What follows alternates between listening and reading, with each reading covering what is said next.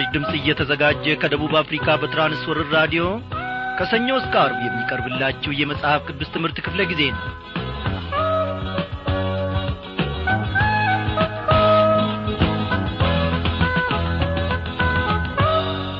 ያለፉትን ቀናት በሰላሙ ውስጥ የጠበቀን ምሕረቱንም ያበዛልን እግዚአብሔር አምላካችን ዛሬንም ታድጎናልና ስሙን ከፍ ከፍ እናደርጋለን እንደምናመሻችሁ በጌታ የተወደዳችሁ ክብራን አድማጮች በዚህን ሰዓት እነሆ ከጌታ ማዕድ ለመካፈል ቃሉንም ለመማር የቀረባችሁትን ታላላቆችና ታናናሾች ሰላምታችን በጌታ በኢየሱስ ክርስቶስም በያላችሁበት ስፍራ ይድረሳችሁ እያልን የዛሬውን ዝግጅታችንን እንጀምራለን። እግዚአብሔር ለእኔም ለእናንተም ተጠንቅቋል ወገኖቼ። ይህ ቀላል ሊመስለን ይችላል። እኔና እናንተ በቤት በመቀመጣችን ቤታችንም ደግሞ በአጥር በመታጠሩ ወይም ዘበኛ ስላለን ወይንም ደግሞ ኀይለኛ ውሻ ስላለን ከክፉ ተጠብቀናል ምንም አላገኘንም ማለት አንችልም። እኔና እናንተ ግን ተጠብቀን ይህችን ቀን እንድናይ ፈቃዱ የሆነው የእግዚአብሔር ምሕረት ስለ በዛልን ነው። በእውነት ነው የምላችሁ የእግዚአብሔር ፍቅር የእግዚአብሔር ምሕረት ባይበዛልን ኖሮ እነሆ አንዲቷን ደቂቃ እንኳን በራሳችን በገዛ ውሳኔያችን መራመድ ወይም ማለፍ እንኳን አንችልም ነበረ እግዚአብሔር ደግሞ ብዙ ተጠንቅቆልናል። ከታናሽነታችን ጊዜ ጀምሮ እስካሁን ድረስ የተጠነቀቀልን እግዚአብሔር ስሙ እጅግ ታላቅ ነውና ነገንም ይታደገናል ተስፋም እናደርገዋለን። እንግዲህ በዛሬው ምሽት ክፍለ ጊዜ ጥናታችን የይሁዳን መልእክት አብረን እናጠናለን ማለት ነው። እግዚአብሔር አምላካችን ባለፈው በትንቢተ ሰፎንያስ ጥናታችን ውስጥ ብዙ ነገሮችን ተናግሮናል። ታላላቁም ነገሮችንም ደግሞ እንድንገበይ አስተማሪው መንፈስ ቅዱስ ረድቶናል። ዛሬም ደግሞ የእናንተ ጸሎት ታክሎበት እግዚአብሔር አምላካችን ረድቶን የይሁዳን መልእክት ጥናት ይዘንላችሁ ቀርበናል እግዚአብሔር ሆይ በዚህ ውስጥ ደግሞ ምን ትናገረኛለ? ምን ታስተምረኛለ?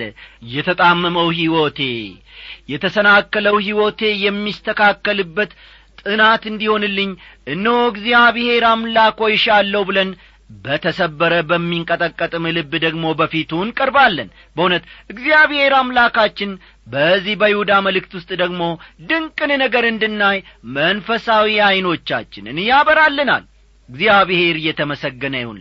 እንግዲህ ከታናሽነታችን ጊዜ ጀምሮ እስከዚህ ጊዜ ድረስ የተጠነቀቀልንን ጌታችንን ከፍ ከፍ እያደረግን ወደ ጥናታችን እናልፋለን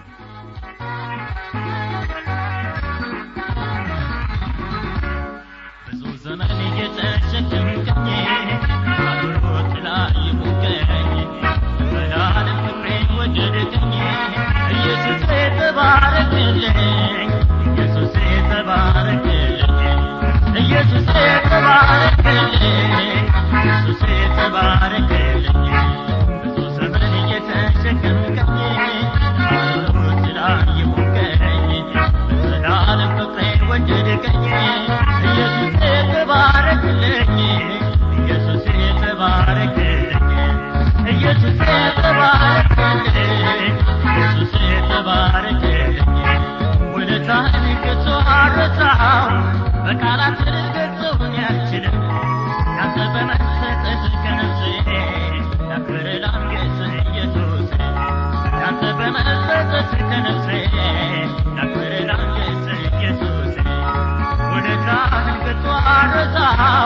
በቃላት ልገልጸውን አልችልም ያንተ በመሰጠት ከነፍሴ ያክብር ላንገስ ኢየሱስ ያንተ በመሰጠት ከነፍሴ ያክብር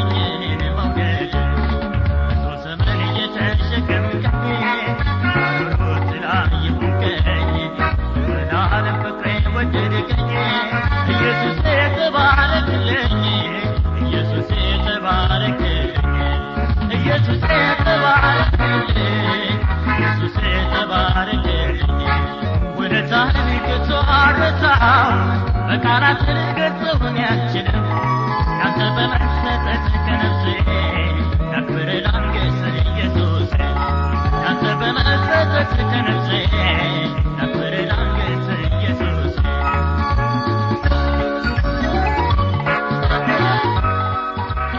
እናከብርሃለን እናመሰግንሃለን ከፍ ከፍ እናደርግሃለን እግዚአብሔር አምላካችን ወደኸናል እጃችንን ይዛሃል ተሸክመኸናል ከኀጢአታችን ብዛት የተነሣ እንኳን ከአንተ ትከሻ ላይ ወርደን ለመሄድ ስንፈልግ ለመኰብለል እንኳን ስንሻ እግዚአብሔር ሆይ ፍቅርህ ደግሞ ይይዘናል።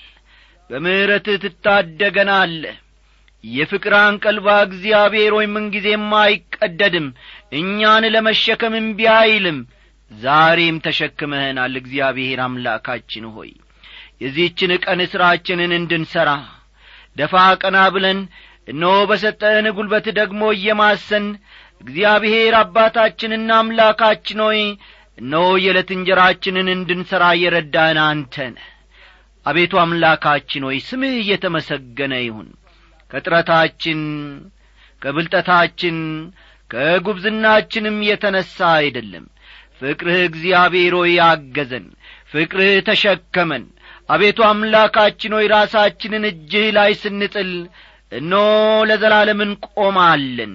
የሚያነቃንቀን የሚያስፈራን ስፍራችንንም ሊያስለቅቀን የሚሻ ምንም አንዳች ነገር የለም። እግዚአብሔር አባቴና አምላኬ ሆይ እባክህ ዛሬም ደግሞ ምሕረትህን እሽተን እነሆ ብሩክ የሆኑትንና ፈዋሽ እጆችህን እሽተን ወደ አንተ መጥተናል። እንፈወስ ዘንድ እግዚአብሔር ሆይ እሽተናል ተጠምተናል ተርበናልና ፈውሰን። ሕይወታችን በብዙ ነገር ቆሳስሏል። ሕይወታችን በብዙ ነገር እግዚአብሔር አምላኬ ሆይ ተጐድቶአል ይህንን ደግሞ እንድትፈውስና እንድትጠግንልን እንለምንሃለን አቤቱ አምላካችን ሆይ ቃልህ በዛሬው ምሽት ደግሞ እንዲያገኘን። እነሆ እግዚአብሔር አምላካችን ሆይ ከቃል አኳያ ደግሞ ራሳችንን መመልከትና ማየት እንድንችል ራሳችንንም መመዘን እንድንችል። እግዚአብሔር ሆይ መንፈሳዊ ዐይኖቻችንን አብራ ዝማሬ ሰምተን ቃልህን አንብበን እነሆ ግሩም ነው ብለን ከመሄድ ይልቅ እግዚአብሔር አባቴና አምላኬ ሆይ በሰማነው እውነት በተማርነው እውነት ደግሞ መኖርና መመላለስ እንድንችል እግዚአብሔር ሆይ እርዳን። ሥጋ ደካማ ነው። በዚህ ጊዜ ደግሞ የዛሬ ሥራ አድክሞኛል። እነሆ ብዙ ስማስንና ስሮጥ ውያለሁ። ስለዚህም መኝታሻለሁ ይላል መንፈስ ደግሞ አንተን ቃል ተርባ። መንፈስ ደግሞ የአንተን ቃል እግዚአብሔር ሆይ ተጠምታ በዚህን ጊዜ ወደ አንተ ቀርባለች። እግዚአብሔር አባቴና አምላኬ ሆይ እንደ ቃልህ መሠረት እንደ አባትነትህ ቸርነትና እንደ አባትነትህ ፍቅር ብዛት ደግሞ የእያንዳንዳችንን ሕይወት ተገናኝተ እግዚአብሔር ሆይ ታንጸን ትሠራን ዘንድ እንለምንሃለን። በእውነት ሕይወታችንን ሥራ። የቈሸሸውንና የጐደፈውን በማስመሰልም የኖርንበትን ኑሮአችንን እግዚአብሔር ሆይ በኢየሱስ ክርስቶስ ስም አስወግደ እነሆ ሁለንተናችንን እንድሠራ እንለምንሃለን።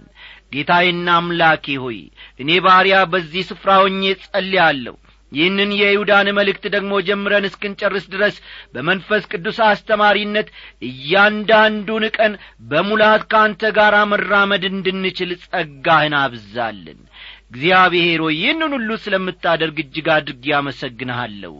በጌታችንና በመድኃኒታችን በኢየሱስ ክርስቶስ በአንድ ልጄ ስም ስትል ስማን። አሜን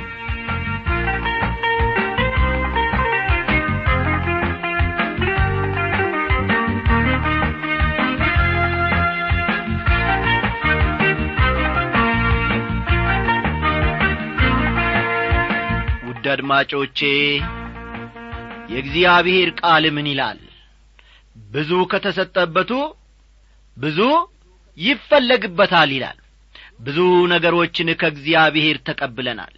ብርሃን በበራልን መጠን የዚያኑ ያክል ደግሞ እነሆ ኃላፊነታችን ከባድ ይሆናል ማለት ነው። እግዚአብሔር ታላቅ ብርሃንን በቃሉ መሠረት በየዕለቱ እያበራልን ነው ከእኔና ከእናንተ ብዙ የሚፈለግ ነገር አለ። ስለዚህ የኃላፊነታችንን ብዛት እነሆ ክብደቱን ርዝመቱን ወርዱን ስፋቱን ሁሉ እያሰብን በጥንቃቄ ከእግዚአብሔር ጋር መራመድ መቻል አለብን። በትንቢተ ሰፎንያስ ውስጥ የተናገረን እግዚአብሔር አምላካችን በዚህ በይሁዳ መልእክት ውስጥም ደግሞ ይበልጥ ይናገረናልና በተሰበረ ልብ በእርሱ ፊት እንቀርባለን። ቀደም ብዬ እንደ ተናገርኩት እንግዲህ ዛሬ የይሁዳን መልእክት አብረን እናጠናለን ለጥቂት ቀናት ማለት ነው። ከዚያ በፊት ግን እንደ ወትሮ ሁሉ ስለዚህ መልእክት መግቢያውን እሰጣችኋለሁና ወይም አንዳንድ ነገሮችን እንመለከታለንና እስቲ መጻፊያ ደብተሮቻችሁንና እርሳሶቻችሁን እስክታዘጋጁ ድረስ በዚህች አጠር ባለች ሙዚቃ አብረን እንቆያለን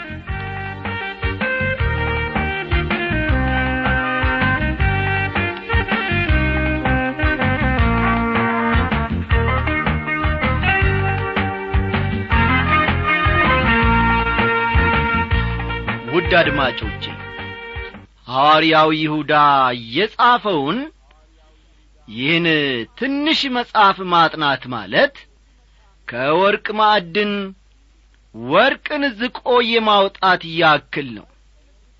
ቀደም ብላችሁ ይህንን እንድትረዱልኝ ይፈልጋለሁ ሐዋርያው ይሁዳ የጻፈውን ይህችን ትንሽ መጽሐፍ ማጥናት ማለት ከወርቅ ማዕድን ውስጥ ወርቅን ዝቆ የማውጣት ያክል ነው። ልብ በሉ። ስለዚህም ነው የመጽሐፉን ትንሽነት ሳንንቅ ሙሉ ትኩረትና ልባችንን ልንሰጠው የሚገባን።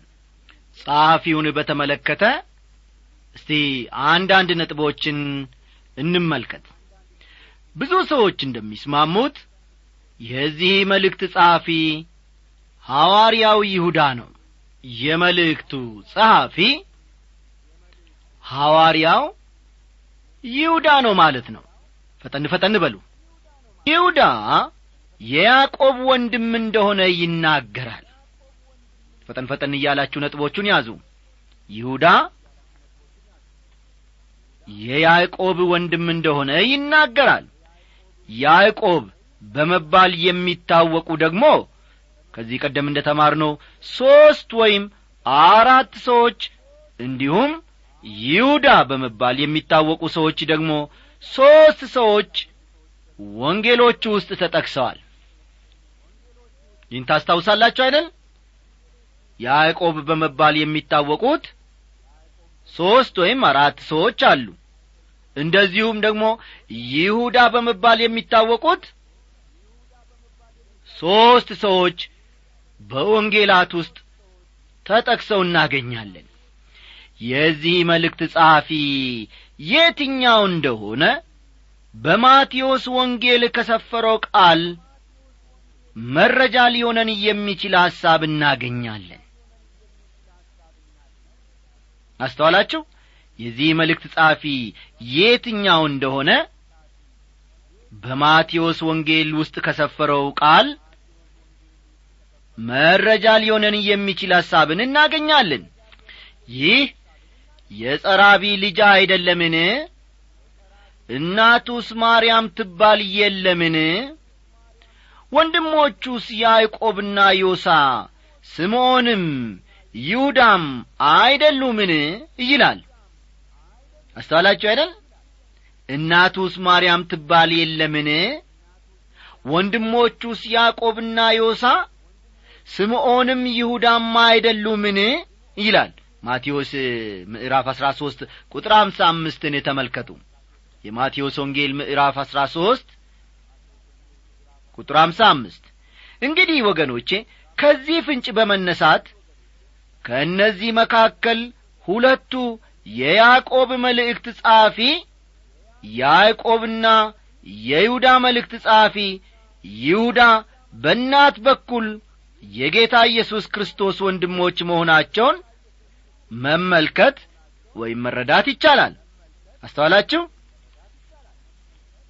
ከእነዚህ መካከል ሁለቱ ማለትም የያዕቆብ መልእክት ጸሐፊ ያዕቆብ የይሁዳ መልእክት ጸሐፊ ደግሞ ይሁዳ በእናት በኩል የጌታ የኢየሱስ ክርስቶስ ወንድሞች መሆናቸውን መመልከት ይቻላል። በብዙ ሰዎች ዘንድ በስፋት የሚታወቀው ግን ጌታ ኢየሱስን አሳልፎ የሰጠው የአስቆሮቱ ይሁዳ ነው። ተመልከቱ። ጌታችንን ለሞት አሳልፎ የሰጠው የእኛው ይሁዳ ሳይሆን የአስቆሮቱ ይሁዳ ነው። ሌላው ይሁዳ የተባለው ሐዋርያ ግን የአስቆሮቱ ይሁዳ እንዳልሆነ ለማመልከት ሲባል የአስቆሮቱ ያይደለ ይሁዳ ጌታ ሆይ ለዓለም ሳይሆን ራስህ ለእኛ ልትገልጥ ያለህ እንዴት ነው አለው ተብሎ ተጽፏል። ዮሐንስ ወንጌል ምዕራፍ አሥራ አራት ቁጥር ሀያ ሁለትን ተመልከቱ። ዮሐንስ አሥራ አራት ቁጥር ሀያ ሁለትን መመልከት ይቻላል ትክክለኛ ማንነቱን መለየት እንዲቻል የአስቆሮቱ ያይደለ ይሁዳ ተብሏል። እዚህ ላይ ስንት ይሁዳዎችን ተመለከትን ማለት ነው? ሦስት ይሁዳዎችን ተመለከትን። የመጀመሪያው ይህንን መልእክት የጻፈው ሐዋርያው ይሁዳ። ሁለተኛው ጌታ ኢየሱስ ክርስቶስን አሳልፎ የሰጠው የአስቆሮቱ ይሁዳ ሦስተኛው ደግሞ የአስቆሮቱ ያይደለ ይሁዳ ተብሎ መለያ ስም የተሰጠው ይሁዳ ነው። ስለሆነም የዚህ መልእክት ጸሐፊ ቅዱሳት መጻሕፍት የጌታ ወንድም እያሉ የሚጠሩት ሦስተኛው ይሁዳ ነው ማለት ነው። እዚህ ላይ አንድ ማስተዋል ያለብን ነገር ያዕቆብም ሆነ ይሁዳ አንድም ጊዜ የጌታ ወንድሞች መሆናቸውን አለመናገራቸው ነው። አይገርማችሁምን? ያዕቆብና ይሁዳ የጌታ ወንድም መሆናቸውን አንድም ጊዜ አልተናገሩም። ያዕቆብ ስለ ራሱ የሚናገረው የጌታ ኢየሱስ ክርስቶስ ባሪያ በማለት ነው። ልብ በሉ። ያዕቆብ ስለ ራሱ ሲናገር ምን እያለ ነው? የጌታ የኢየሱስ ክርስቶስ ባሪያ በማለት ራሱን ይጠራል እንጂ እኔ የኢየሱስ ክርስቶስ ወንድም ነኝ በማለት ራሱን አይጠራም።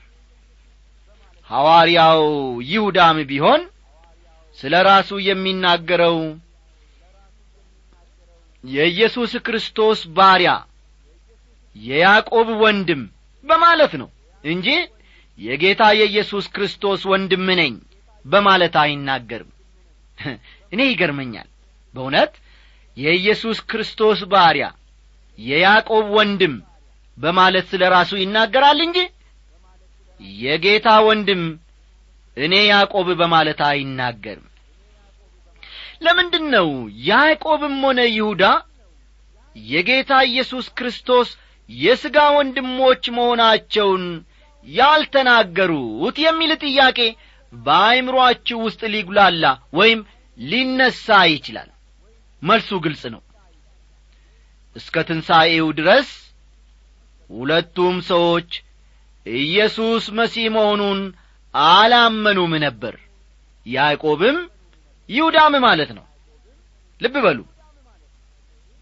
ያዕቆብና ይሁዳ እስከ ጌታ ኢየሱስ ክርስቶስ ትንሣኤ ድረስ ኢየሱስ መሲህ መሆኑን አላመኑም ነበር። የኢየሱስ ክርስቶስን ትክክለኛ ማንነት የተቀበሉት ወይም ያመኑት ከትንሣኤው በኋላ ነበር። አስተዋላችሁ አይደል ያዕቆብና ይሁዳ የኢየሱስ ክርስቶስን ትክክለኛ ማንነት የተቀበሉትና ያመኑት ከትንሣኤው በኋላ ነበረ።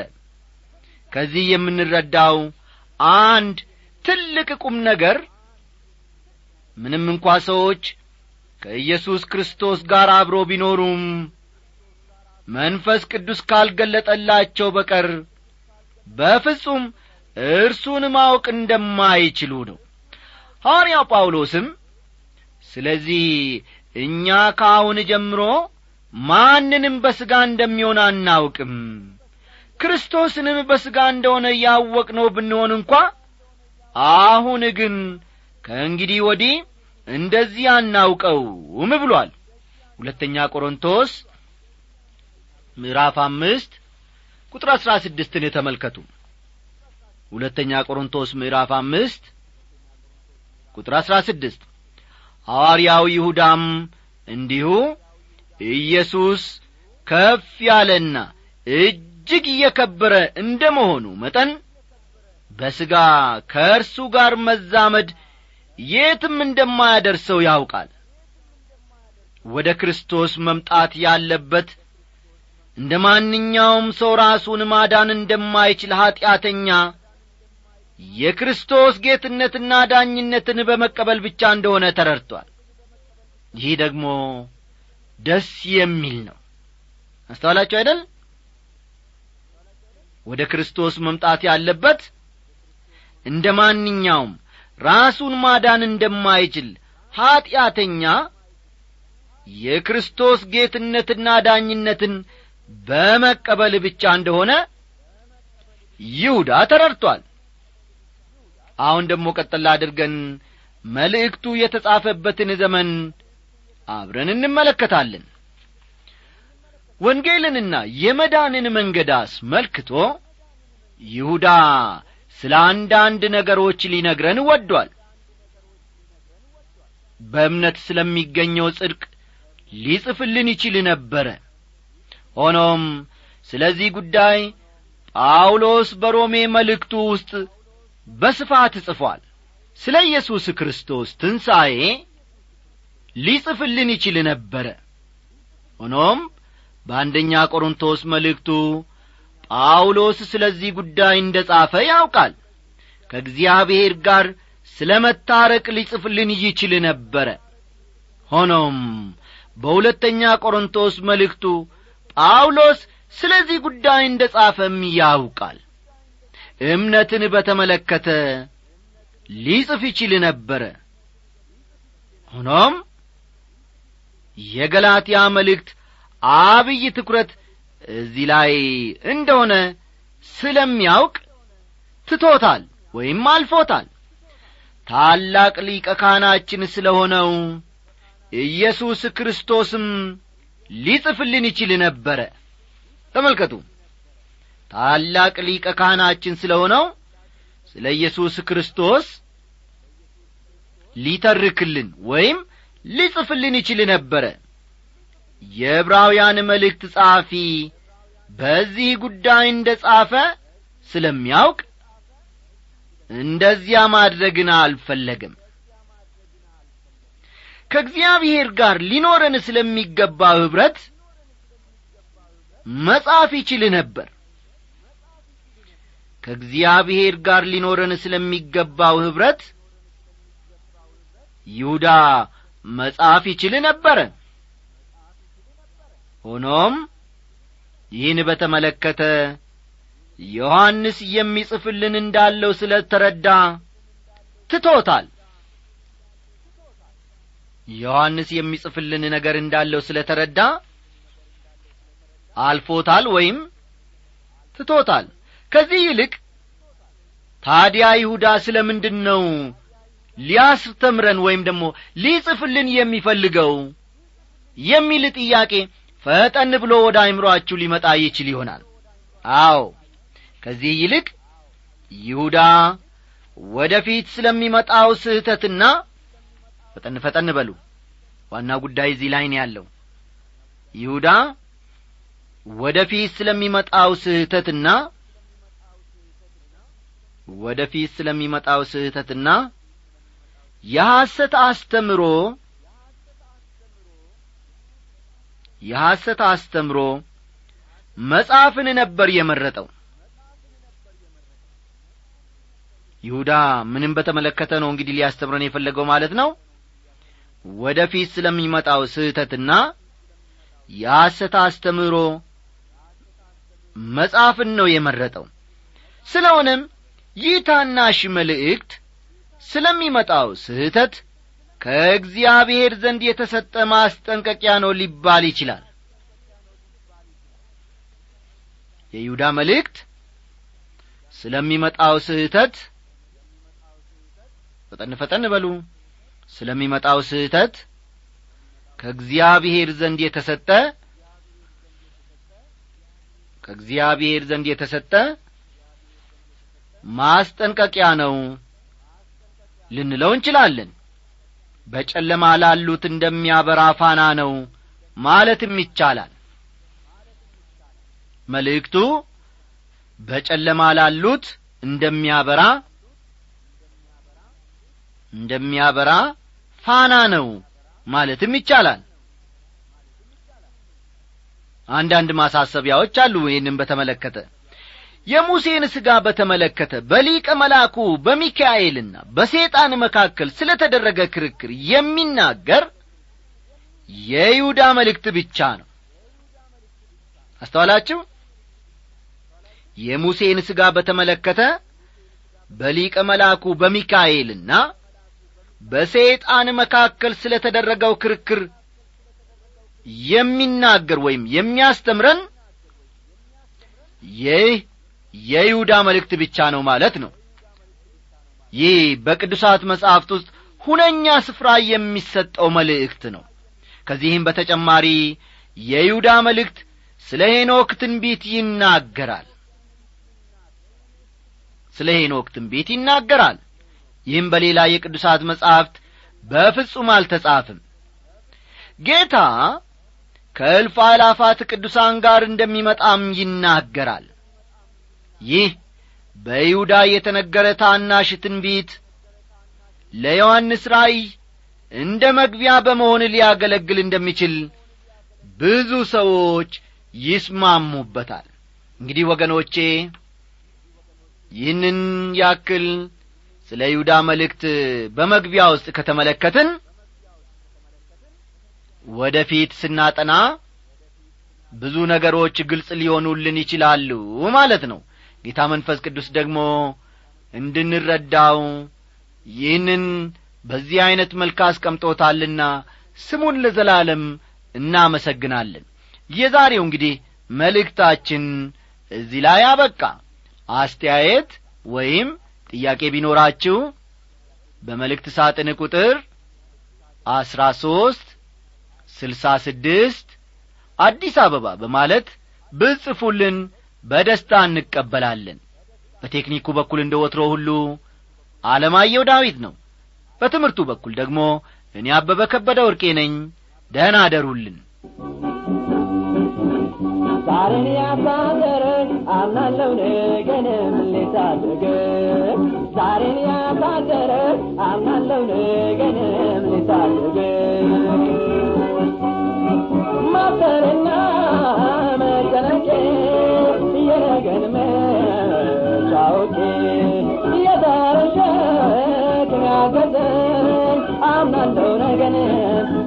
ልታደግ ከሾሃማው ሀገር ተቆንጥሮ ያወጣኛው ጋር ካሩሩ